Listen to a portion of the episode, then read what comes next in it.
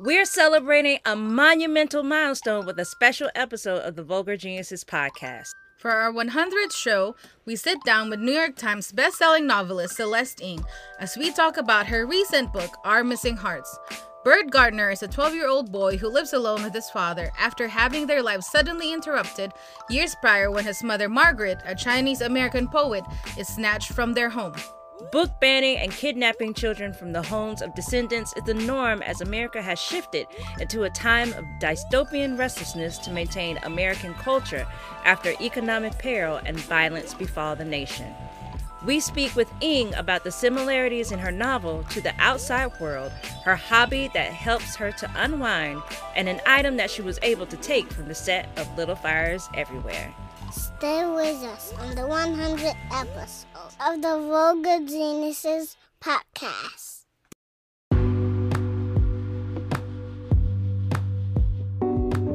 Are you currently looking for a bookstore that has a great selection of books? Well, Kizzy's Books and More is that bookstore. Visit www.kizzy'sbooksandmore.com to purchase your next book for our book club.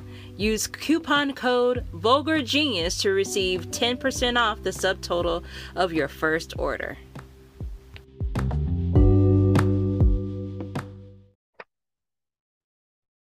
What's up, everybody? Welcome back to another episode of the Vulgar Geniuses podcast. We're your hosts. My name is Denny. And I am Veronica. And today we are joined by the best guest, I think, that we have had this year. Like, you know, not shooting down anybody else, but this is the ultimate experience for us. This is our 100th episode. This will be our 100th episode. And we are so blessed to be able to speak to the one and the only Celeste Ng. So, for those who might have been hiding under a rock, here's some information on Celeste. Celeste mm-hmm. Ng is the number one New York Times bestselling author of Everything I Never Told You and Little Fires Everywhere.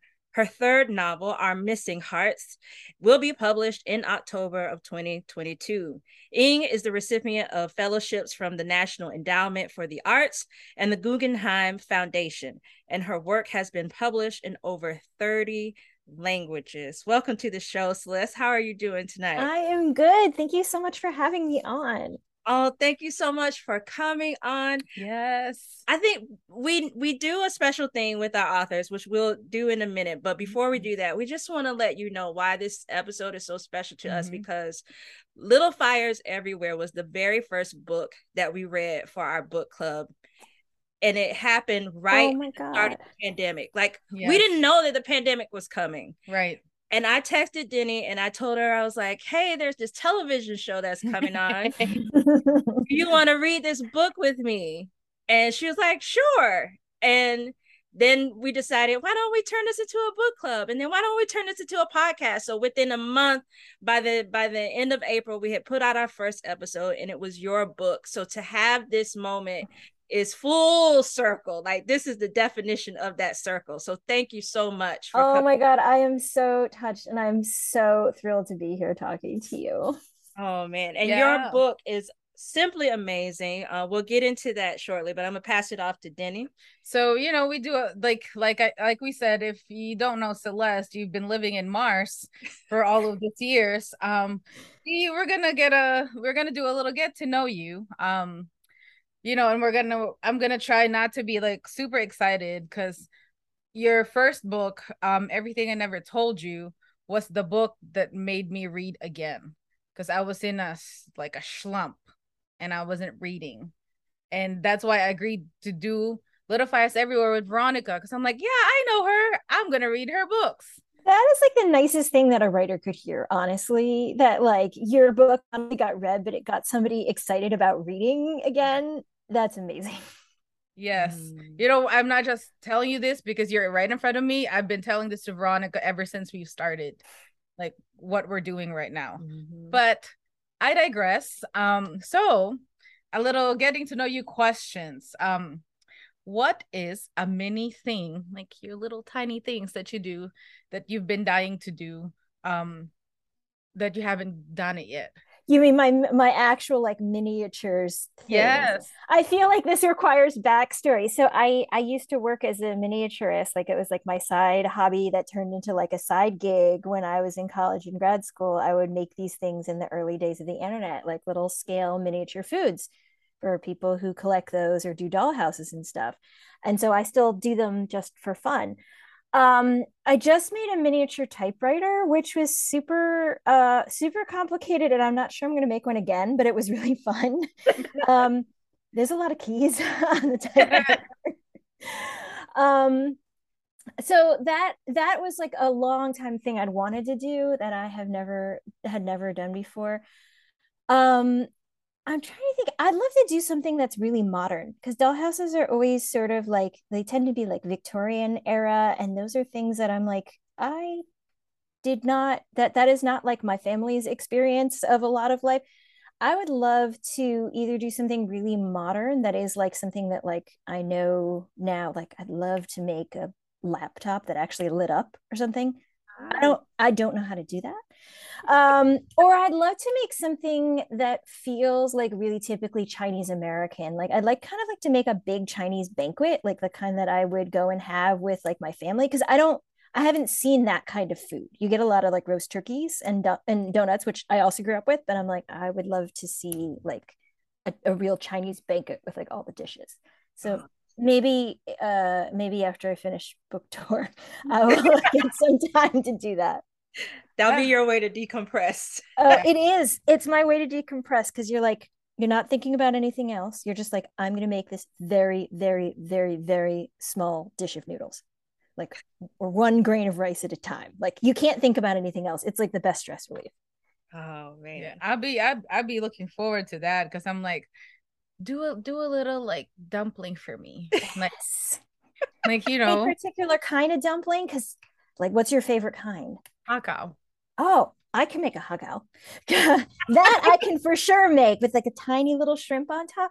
Yeah. I did a long time ago when I first started making miniatures. I made a couple little dim sum dishes for my mom, but she's got them. And also, I think I can do better now.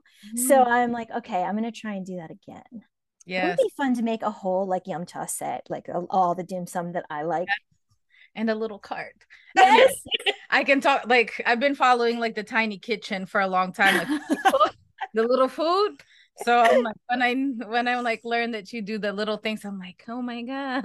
We're not going to talk about the book anymore. We're just going to talk about miniatures. Yeah. what cannot she not do? Um, uh, did you take anything from the set of Little Fires Everywhere?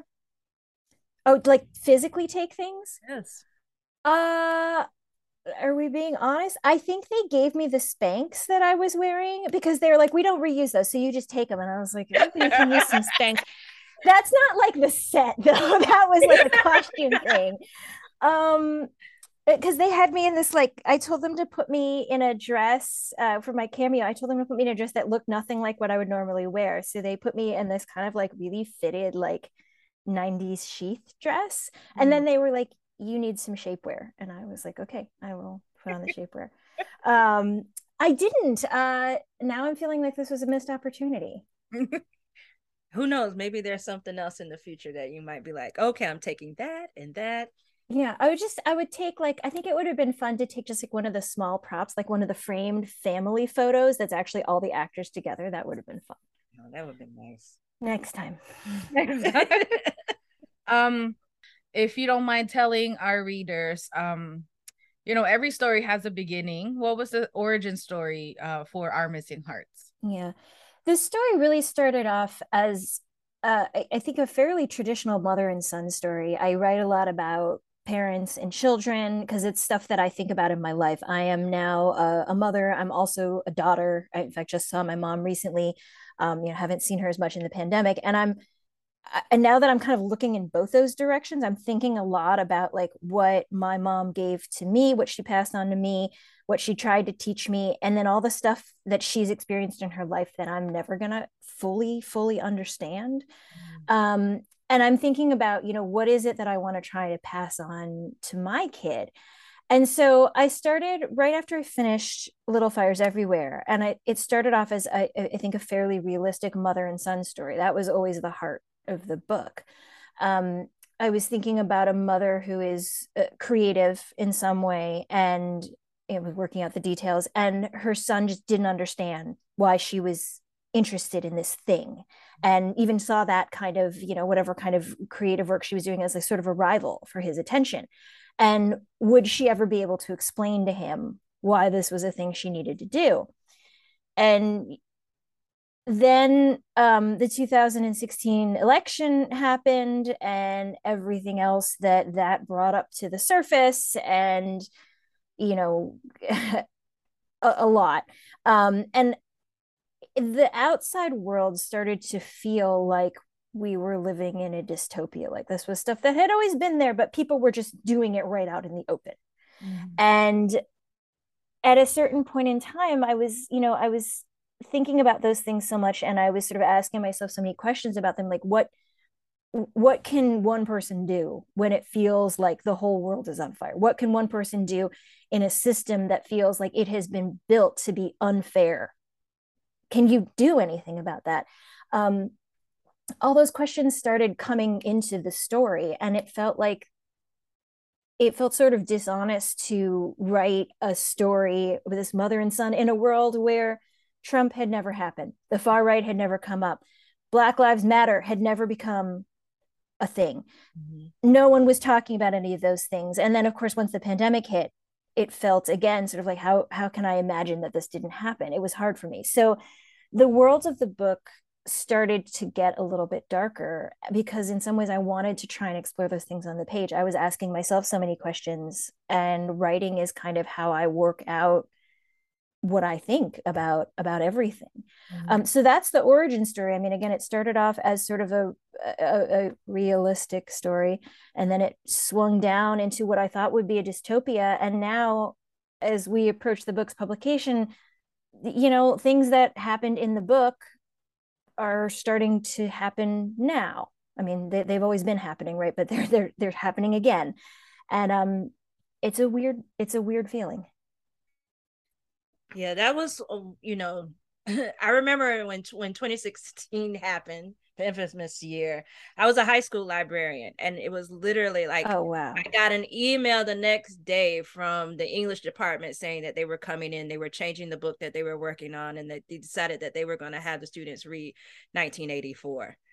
Wow. And like one was reading 1984 and the other I think was reading like Fahrenheit 451. So I was like, okay, all right, let me pull this stuff out, which had been a lot of the books had been shelved from the from the library from the previous uh, librarian who was there because our school district had gotten to a place where they were not reading in the mm-hmm. classrooms mm-hmm. anymore. So it was like if it takes this to put these books in the hands, it, it means a lot. And what you've done in this novel is talked about a little bit of that importance. And I what I think what makes your books uh so good in the in way that you show the internal struggles of each character um in a way that it's not preachy but yet it still informs the reader of what injustice looks like or that this is what could happen when one chooses to ignore the big picture and how that denial could, can hurt the collective.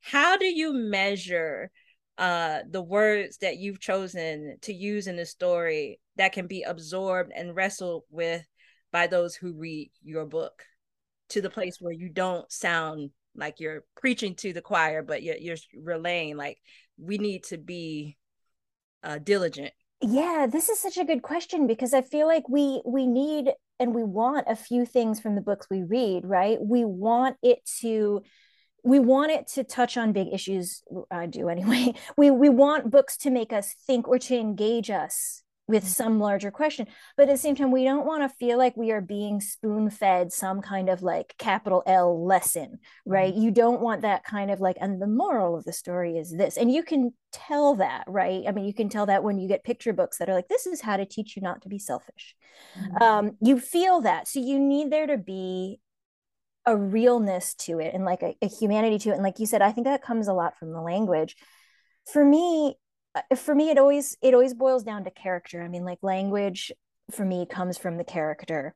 Um all of that kind of like humanity for lack of a better word feeling like this is a story about real people not like stand-ins for ideas you know it's not a morality play. All that for me always comes from the character too. And so to your question i think i started trying to write it the way that a kid like bird who's fairly bright but on the whole fairly average the way that he would understand the world you know that he would understand the laws as they affected him right? So a lot of times as he's made to write about them in school right? And I, I, think about assignments that i had to do in school where you're kind of you're parroting back the language you've been given. Mm-hmm. and at a certain point hopefully you start to actually look closer at that language and think wait what does that actually mean? Where you say like protects children from harmful environments. Mm-hmm. you're like mm. wait what what does that actually mean? Right? You start kind of reading through the cliches or the euphemisms and thinking about it. And so my hope was that the the language of the book would never feel like i i had an agenda per se because i don't come to writing you know trying to impart a lesson. Like i said i come with questions. I'm trying to figure out what it is that i'm that i'm even asking.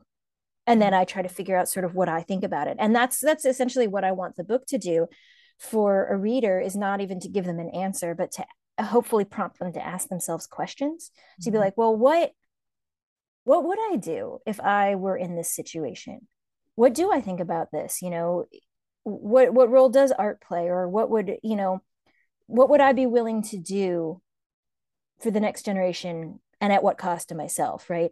So i i hope that the book sort of starts with language that is like a, an actual person would use like bird to start off with. And then as his mindset opens up it starts to kind of interrogate all of the the things that he's been told and to think about them in sort of more complexity. And so one of the things i tried to do in the book was to get the shape of the book and the language of the book to echo that so that the reader could have that same kind of growth and journey hmm. yeah because i i felt that for especially when i was reading the book and i was like you know it i think effective writers make you feel that you are one of the characters in the book mm, yeah. and you know you I was Bird at some points. I was Sadie at some points. I was Margaret, Marie. Like I can name all the characters. And at some point reading the book, I felt that I was it. Mm. So I think that was very effective. And when you said like you you want readers to ask questions, me and Veronica were talking about this earlier. Like while reading your book and even a little bit before that, I already had questions about like myself and like move because it's my birthday next month. Oh, so, happy early birthday. Thank you. so I'm like, you know, like we always say in this show, books that we read come to us in a time that we really need it. Mm-hmm. So it was kind of like this like cr- a crossroad in my life and like oh what is it to be like filipino? What is it to be mm-hmm. asian american? And then like I encounter your book and i'm like what what am i willing to do to to like you know m- make myself known and just be comfortable in my own skin? And also because i have a son i'm like what do i tell my son? Yeah. You know so it's a, it's a lot of questions like for me to answer you know a lot of stuff that i looked into your book i'm like oh you know like radical love is always sometimes the answer for a lot of things um but yeah so even if even if like we like i was going through a lot of these emotions i think you've achieved what you wanted to do for this book at least for mm-hmm. me i love that you said that too because again like i feel one of the things that i love when i'm reading is to feel like i'm not alone it's not that I have to be in total agreement with the author, but I'm like, oh, you're thinking about this too. This feels important to you too. You know, you're also grappling with these same questions or problems or experiences. And it is, it is sort of like you said, you know, when you find that in the book, it, it's for me, it's always sort of a comforting feeling, even if it's something that I have been struggling with. And I'm so glad to hear you say that because those were the questions, the same questions I was asking myself right through a lot of this which is like you know i'm i'm an asian american i'm a chinese american and i look like one and my son is mixed and i'm thinking like do i need to tell him to kind of be careful about where he's walking? Like do should i make him aware of this? Should i not? Right these are questions that have been present you know not just for asian americans but for lots of groups like how how do you prepare your children for a world that's going to be hostile to them? Mm, right. Mm-hmm. and those are questions that i you know have been increasingly asking myself and and you know and i hear you too and you know i think many of us are thinking about those things for sure. Yeah. Yeah. So you know as we all know violence in asian americans are is not a new phenomenon. Yeah. um cir- like circumstances and situations like the pandemic placed a spotlight on our people. Um, we talked to the authors of Rise. Um, so you know, they covered a lot of stuff that you mentioned in your acknowledgments, mm-hmm. like you know, um, the Japanese American internment during World War II, like Vincent Chin's murder, and so much more. Um, personally, I really appreciated those references because it allows the readers to fully educate themselves, and hopefully that will allow conversation between people. How much time and research have you invested in those materials? And what would you consider one of the most important learnings you have found while reading those things? Yeah, I did I did a lot more research for this novel than I usually do for novels and I think it was because I was I I really wanted to ground it in history and reality. Um, so Margaret Atwood has this famous saying about the handmaid's tale that often gets repeated about how she wasn't going to put anything in the book that hadn't happened somewhere at mm. some point in time and i i wanted to sort of take that as my guiding principle too um, because i was really aware that you know we, we when you when you hear family separations right now this euphemism um, i think most people right now think of what's happening to migrant families at the us mexico border but of course, there's a really long history of all kinds of family separation in the United States and throughout the world. And the same with so many of these issues. Like there's there's precedent for all of this, and it just it keeps coming back because we don't we don't learn from it. Um, so I wanted to I wanted to try and be as informed as I could um, about not only the sort of atrocities that people do to each other and have done and continue to do, but also about what it's like to live under an authoritarian regime because I realized that was sort of what I was imagining in this book. And what are the ways that people find to hold on to hope and to fight back against the regime and to hold on to the the things that they're fighting for?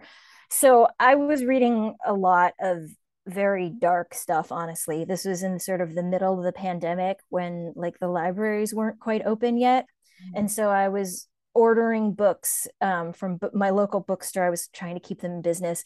And um, I'd get these stacks of books in a big package that was like Hannah Arendt, The Origins of Totalitarianism, and like Timothy Snyder on tyranny. And like my husband's like, is this what you want to read during the pandemic? and I was like, no. But at the same time, it felt it felt kind of important in a way to recognize that there have been dark times and that people have lived through them and to read the words of people who have thought about them.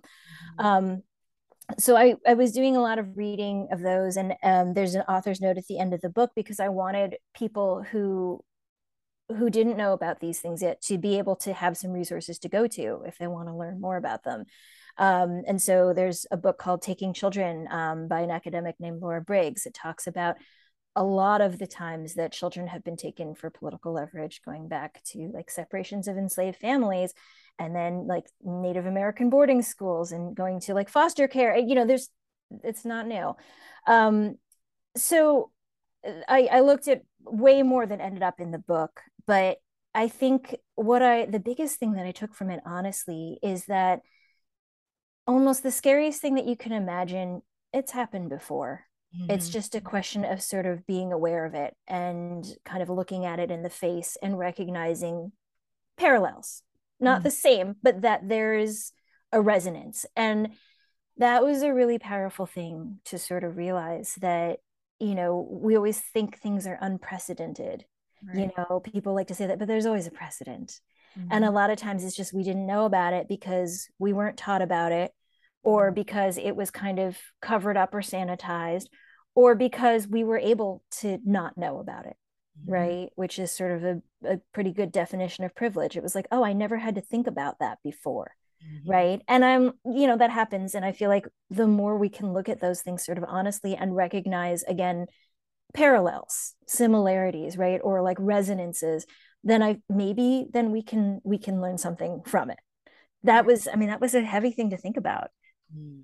yeah I remember um I guess it was right before the election. Um, Nikole Hannah-Jones was on a podcast and she was just talking about that. She went down the same route that you did mm-hmm. with, you know, reading more about the different ways in which a government can change. And sometimes it can change like overnight yeah. when people aren't paying attention to it and how pivotal those moments are to to watch out. And I know earlier in your conversation you were talking about how, you know, language and I think for me, I, I became more about more aware about the usage of language, maybe when 9-11 happened mm-hmm. and having, you know, the Patriot come out and just how people said things yeah. and worded things in order to move legislation that would harm a group of people. Yeah. Um, it really goes to show like those moments where you're like, oh, like you're saying, like people say this is unprecedented.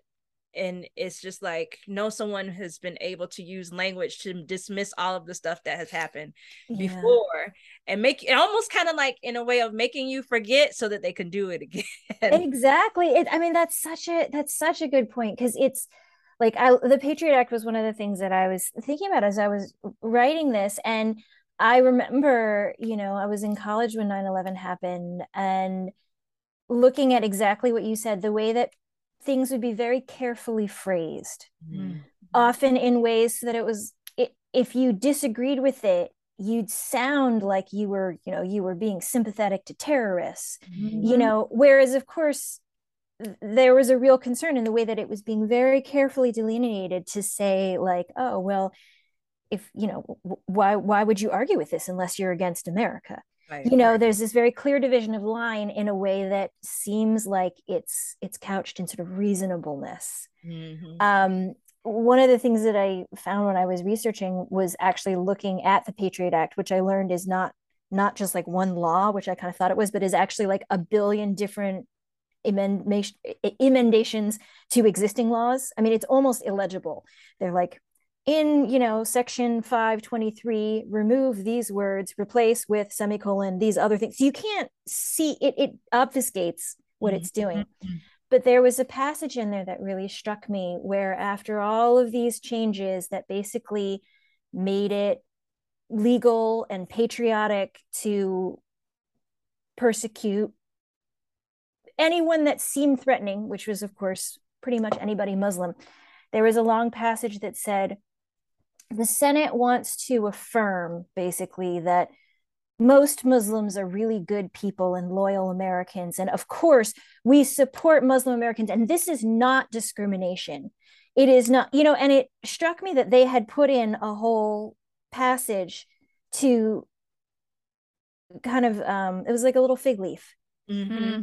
And it again it's like you said it's this sort of very carefully designed rhetoric and it got me thinking a lot about the ways that you know language can be used as a weapon mm-hmm, mm-hmm. and in in the guise of of protection right, right. or in the guise of all manner of of well-meaning things um your uh character development within the book um always feels like you have plucked these people straight from walking life and waking life mm-hmm. and planted them into your stories. Where do you draw upon uh, to build these people that we find tremendously and beautifully complex? Oh thank you. That is such a wonderful thing to hear. Um it, like i said for me all of fiction always comes out of character. And so when i get an idea for a character i spend a lot of time kind of getting to know them. Um, I do a lot of writing that doesn't actually end up in the book a lot of times. So it'll be in like a, a whole separate document or it'll be in a notebook if I'm feeling stuck. But stuff that doesn't, none of those words end up in the final book, but there are ways that I just start to get to know who this person is. Um, I kind of compare it to getting to know somebody if you meet them at like a party. You mm-hmm. start off with like, what's your name? And like, okay, where do you live? Where were you from? Where'd you grow up? Uh, what do you do for a job? What do you like to watch on tv right you surface stuff and then you start from that getting a sense of oh that's interesting. I wouldn't have expected that. How'd you get into knitting? Or whatever you know and then you start finding out more about who they are what they care about who their relationships are. Oh so you you're not close with your parents. Like what how come you're not close with your parents? Mm-hmm. um so there's a lot of those kinds of things that I do to get to know my characters. And none of them are sort of based on specific people that I know. There's almost never a direct analog. But it it comes i think from a long lifetime of being um being a shy person and being an introverted person if i'm if i'm at a real party i am going to be in the corner kind of like with a drink just kind of watching people and listening mm-hmm. and i feel like that that's really good training for a writer or at least it was for me because um i feel very awkward and so i just listen a lot and in a sense i start to hear how people talk i see how they act and i start to get a sense of who people are um, because i'm observing mm. so much more than being in the the center of the party. Um, and so that's that's where i think you know sort of all those characters come from. They come from like a long life of me kind of being on the outskirts of things and feeling a little bit apart and just watching how people do stuff um, and then kind of thinking on on how those things might might play out in different scenarios. Mm-hmm. yeah we when we spoke with um Tomas Marin and as well I believe it was Disha Filyal they both said the same thing about you know them being just very observant people and you know sometimes you're you're out there and people say things they have no idea that they're saying them because they're just talking away yeah they're like ah that's a good that's a good sentence. Let me write that down. Mm-hmm. Like this is a good characteristic of that person. Let me slide this into something. So yeah, that that quiet observant thing it really helps when you're trying to put a story together. And it most does. And most writers I think that we talk to are very introverted people and very observant people and it shows it shows in the writing. You know, we we always try to pick like a favorite character in the book and you know for your books for me it's always hard to pick the one that i really like the most because mm-hmm. we even like going back to like our first episode when we were talking about little fires everywhere we were going back and forth he liked the best um but go going back to going back to your new book um we spoke to azar nafisi um, she's the author of Read Dangerously, The Subversive Power of Literature in Troubled Times. When she talked to us, she she mentioned how women and children are the canaries in the mine, that in order to take freedom from a nation, they sequester the freedom of this certain yeah. minority. You showed us in your novel, Our Missing Hearts, that it is the children that suffer the most, um, you know, being displaced and taken away. Um, one of them is Sadie, though she is brave, aware, and longing for her parents. An exam she's an example of those millions of children that are looking and wanting to be found. How was it like to be encapsulated in Sadie and being in her mind? Sadie Sadie was one of my favorite characters. She she just she's one of those characters that just kind of sprang onto the page and i was like where'd you come from? And i just kind of let her go. She came in sort of fully formed which is one of those weird things i guess writers say. I don't know i don't know what that says about my subconscious but she she i i, I had to think a lot about her because she's in a different situation than Bird is. They've both um, they've both been separated from their parents but in really different circumstances. And in sadie's case in particular um, her parents, I think, could have chosen to just look away from what was happening. And they kind of chose not to, right? Like it wasn't a fight that was necessarily coming right to their doorstep. And to me, that was a real act of bravery that they were like, this is, I could ignore this, mm-hmm. but I will not mm-hmm. right you know that neither of her parents is asian and they're not directly affected but her mother is a journalist and a black woman and her father is a jewish man and i imagine that both of those characters might have felt again resonances with what was happening right mm-hmm. and it struck me that those two people who would do that kind of thing would have a daughter who likewise would not give up right and who would be brave and tough when she needed to be, but at the same time would still be a child. And it, it felt important for her and Bird to sort of find each other because one of the things I think the book is about is finding finding people who can see where you are and mm-hmm. make you feel less alone, right? Even if your situation is not the same, to find sort of like a a found you could call it a found family you could call it allies but just people who can understand sort of what you've been through on some level. And so sadie i mean sadie was in a lot of ways a joy to write because she was sort of the fighting spirit that i wanted you know I, I was hoping everybody would kind of come around.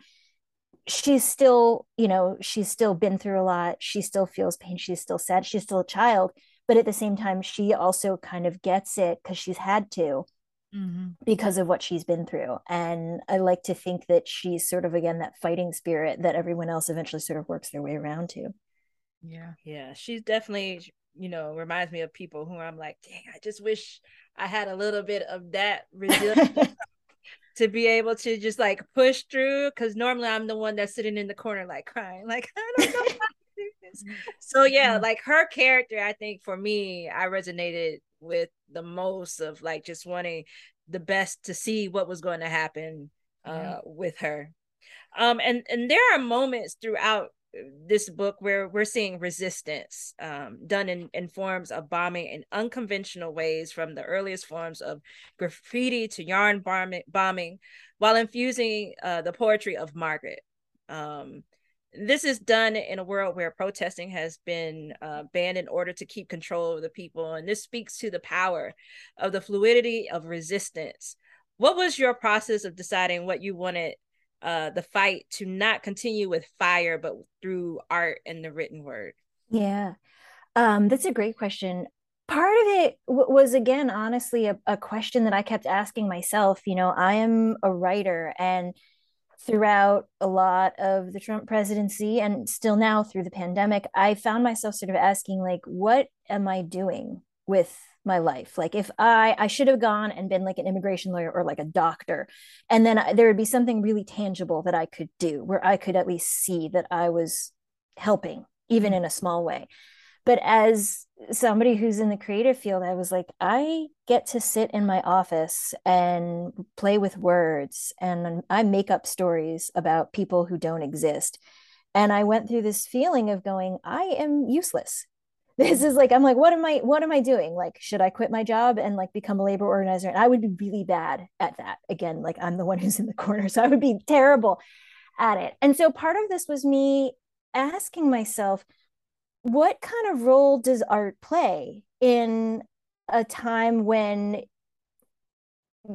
things are falling apart right? What can art actually have any any real impact i guess? Mm-hmm. um and i you know i want to believe yes. Um and i think i do believe yes because what i found especially like in the early days of the pandemic one of the things that brought me like comfort or solace and made me get out of bed in the morning was music mm-hmm. poetry mm-hmm. um, i found myself rereading like certain old poems that i had read and loved and there was something in them that reminded me okay that's that's what we're moving towards that's where we want to go right and maybe this is just rationalization because i'm a writer too but i want to believe that art can be one of those things it won't change the world all by itself but it might inspire us to do it it might inspire us to um it, it might remind us what we're trying to fight for rather than just what we're fighting against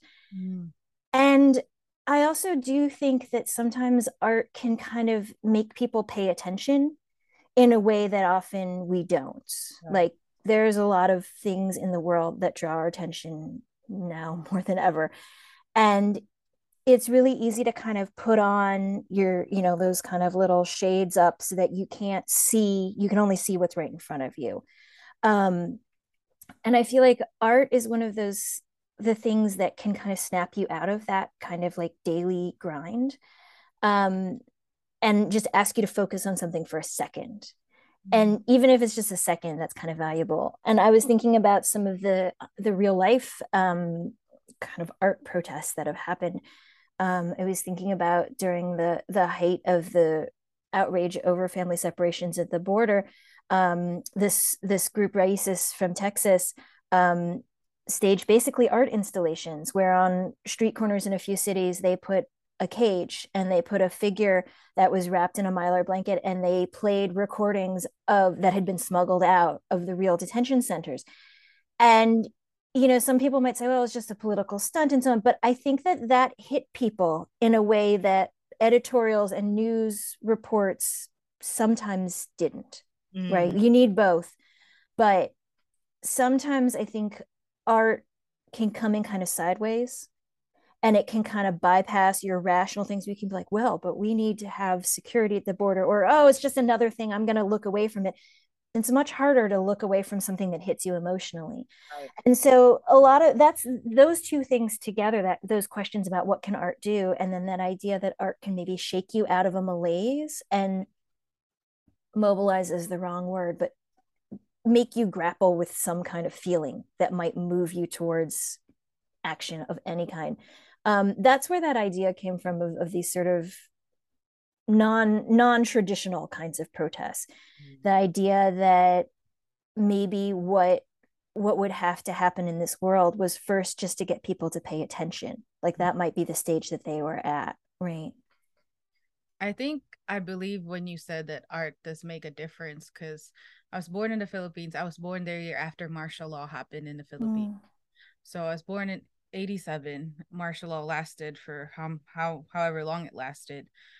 But like you said, when art art speaks to the heart and it kind of triggers something in you, like it kind of triggers humanity back.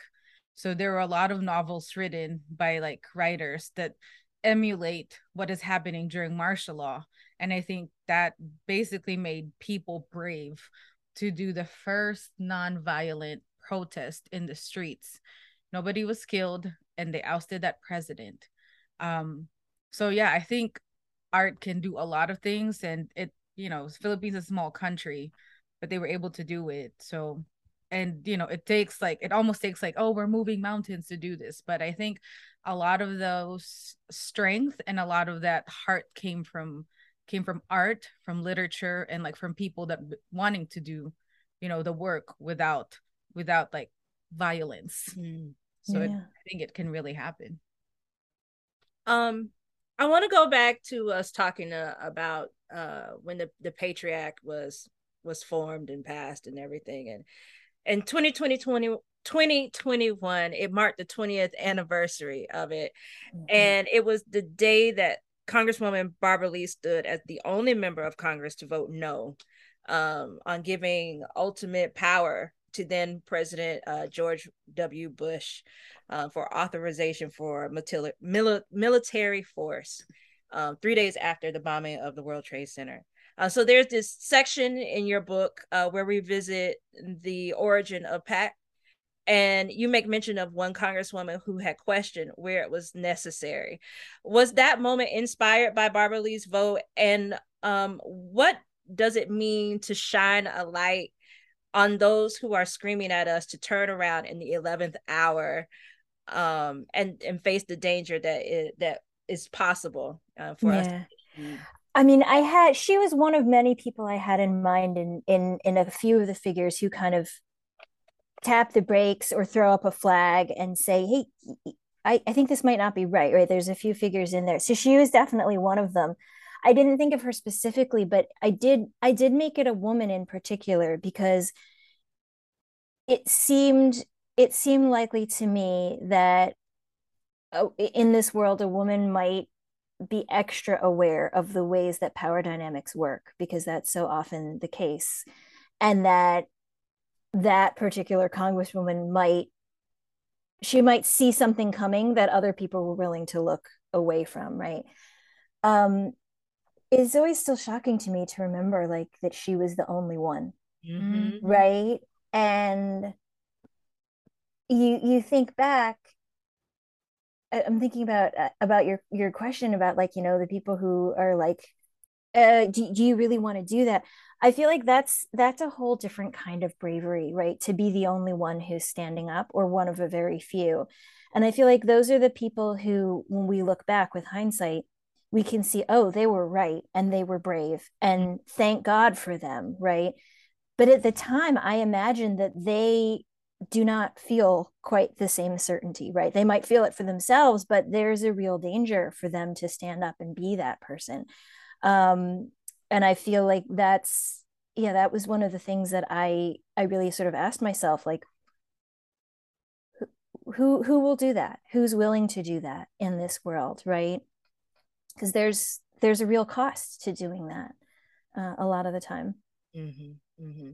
So, um, we have really enjoyed your book. Um, we wanted to ask more questions, but I feel like we would Keep you here all night long. We Yes. don't want to do I could talk to the two of you for like another couple hours. This is you have such good questions, and it's so fun to talk with you. But yeah, and it's like, you know, we we read a lot of books and we we come up with a lot of authors, but you know, we always say we know we know a good one when we see one. Mm. um and you know i'm sure if we feel this as a reader i felt the anticipation of like book after book and i'm like it keeps like getting better do you feel that pressure for yourself sometimes or you're just like well f them i'm gonna write what i want um I I think both honestly. I mean, I I do I'm always going to write what I want because I think that the book the book won't won't be true and it won't come out right if it's not something that I'm sincerely like deeply interested in and and passionate about and wondering about, right? Um if it's something that I feel like I already have made my mind up about a lot of times that idea is not it's not rich enough like there's nothing there's nothing there for me to dig into but at the same time it has to feel like something that matters to me. So that's the second part.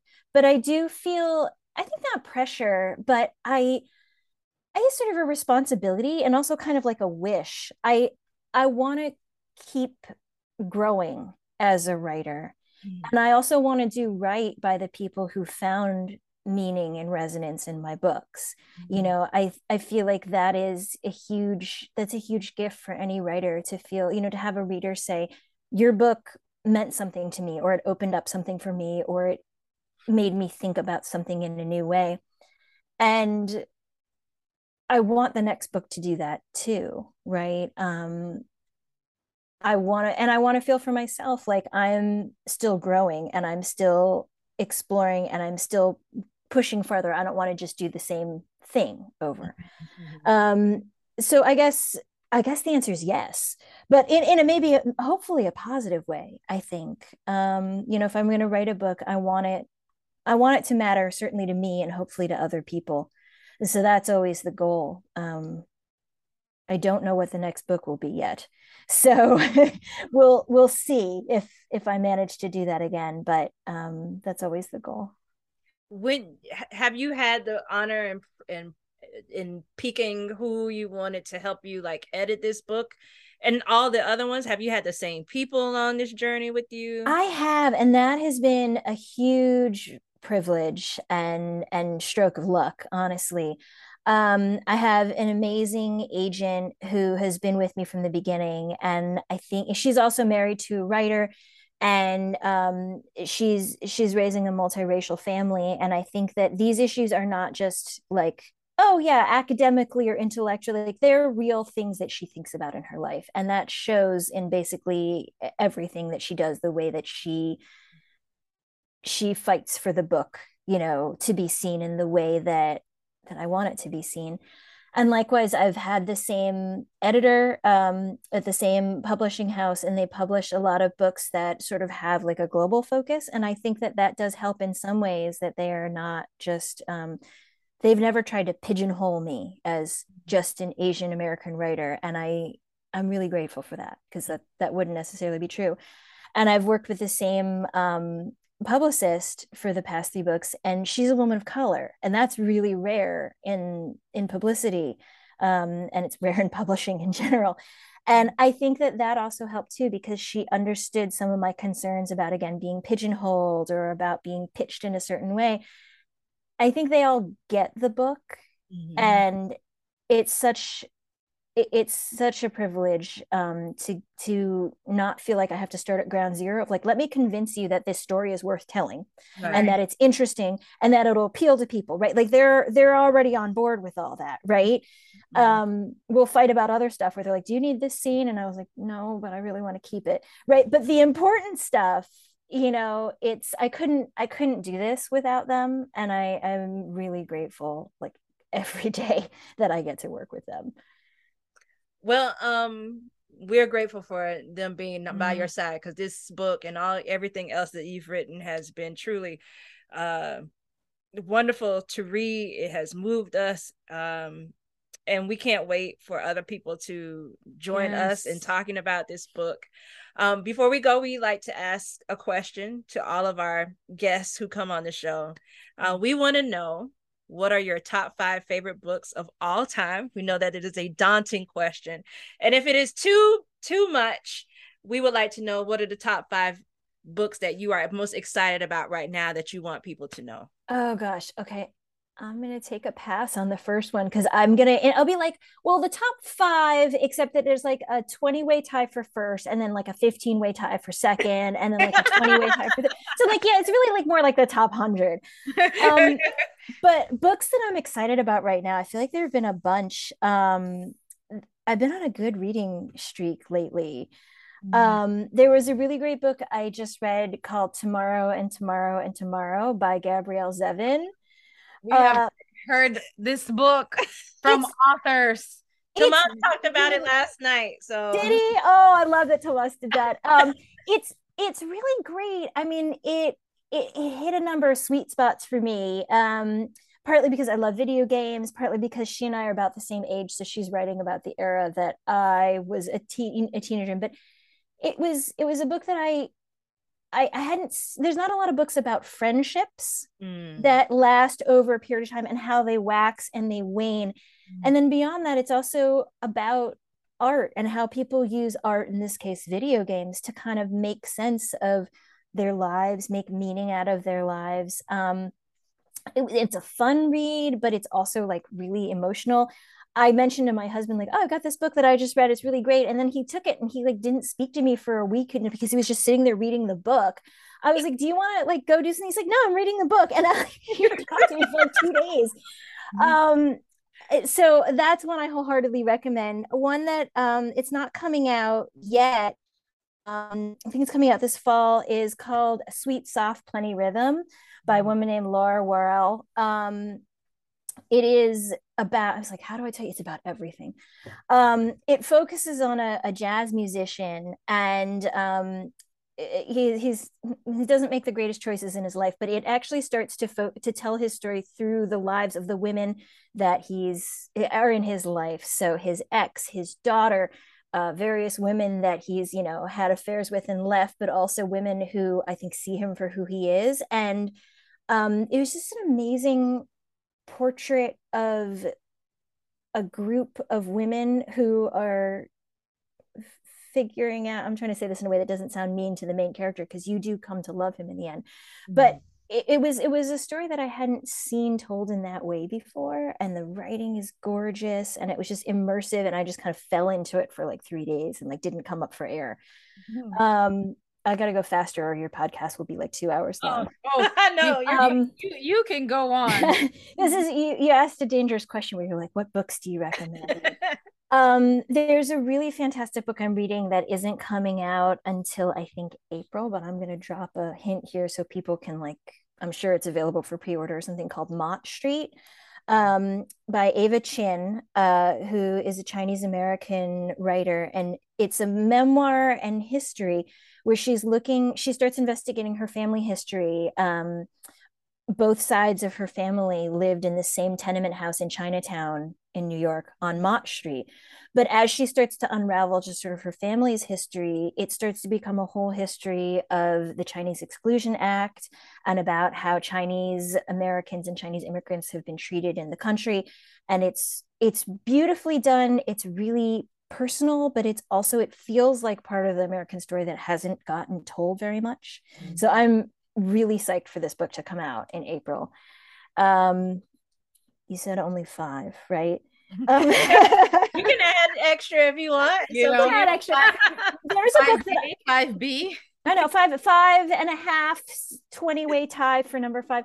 Um, there's a really wonderful writer named Dolen Perkins Valdez um, who's written a couple of great books, and her most recent one came out just a couple months ago called, called Take My Hand, mm. um, which is about a Black nurse in the South. And she's kind of going around doing healthcare, and she finds out that two of her young patients who are are adolescent black girls, poor adolescent black girls, have been sterilized without their consent mm. and she gets involved in trying to get justice for them like how how this could happen and this is based on a historical example but she does such an amazing job of telling the story and of looking at i think the ways that people sometimes think they know what's best for other people and then realize that you know you you can't make other people's choices for them she's an amazing writer.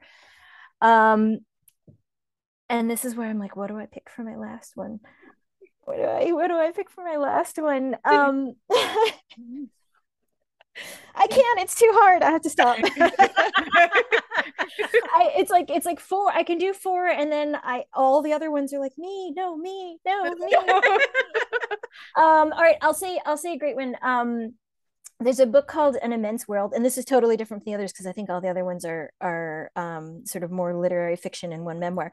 Um, there's a book called immense world by ed yong who is a writer at the atlantic. Um, he's a science writer and he's been writing a, he won a pulitzer actually for his coverage of the pandemic. Mm-hmm. but um, it's about animals and animal consciousness and how they see the world and how animals think and he's such a great writer and he's so personable and he just explains the most complicated concepts in ways that are so accessible even if you are not a science person.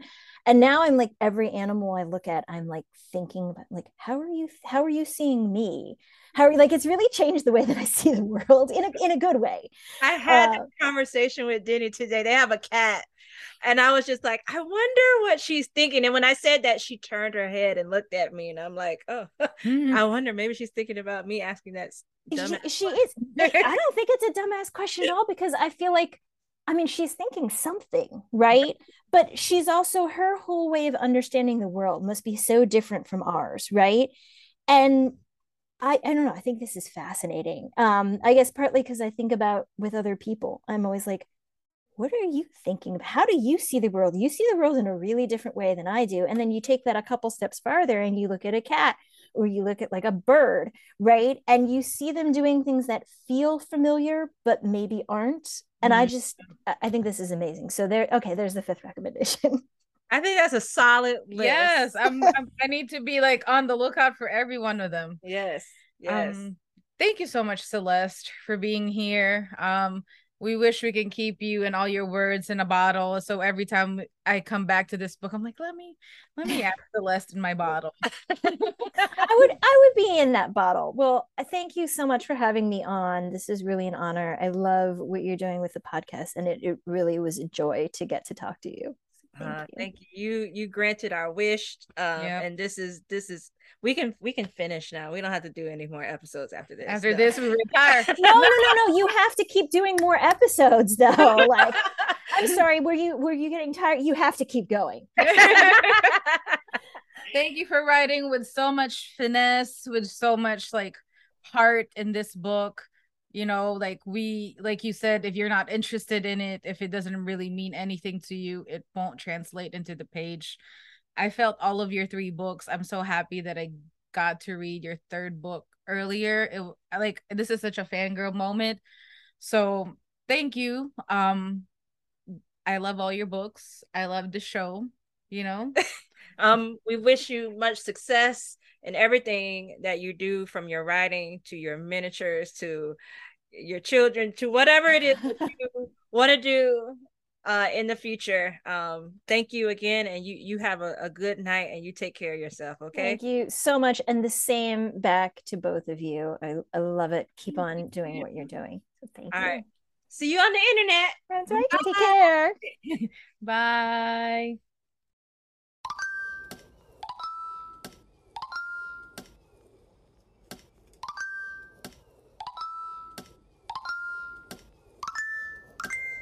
We hope you enjoyed our show. Make sure to follow us on Twitter and Instagram at The Vulgar Geniuses. Our theme song that you're nodding your head along to was produced by Sean Kantrowitz. You can follow him on Twitter and Instagram at Sean Dammit. That's S E A N D A M M I T. Make sure to like, comment, and subscribe to our podcast. See you soon. Deuces.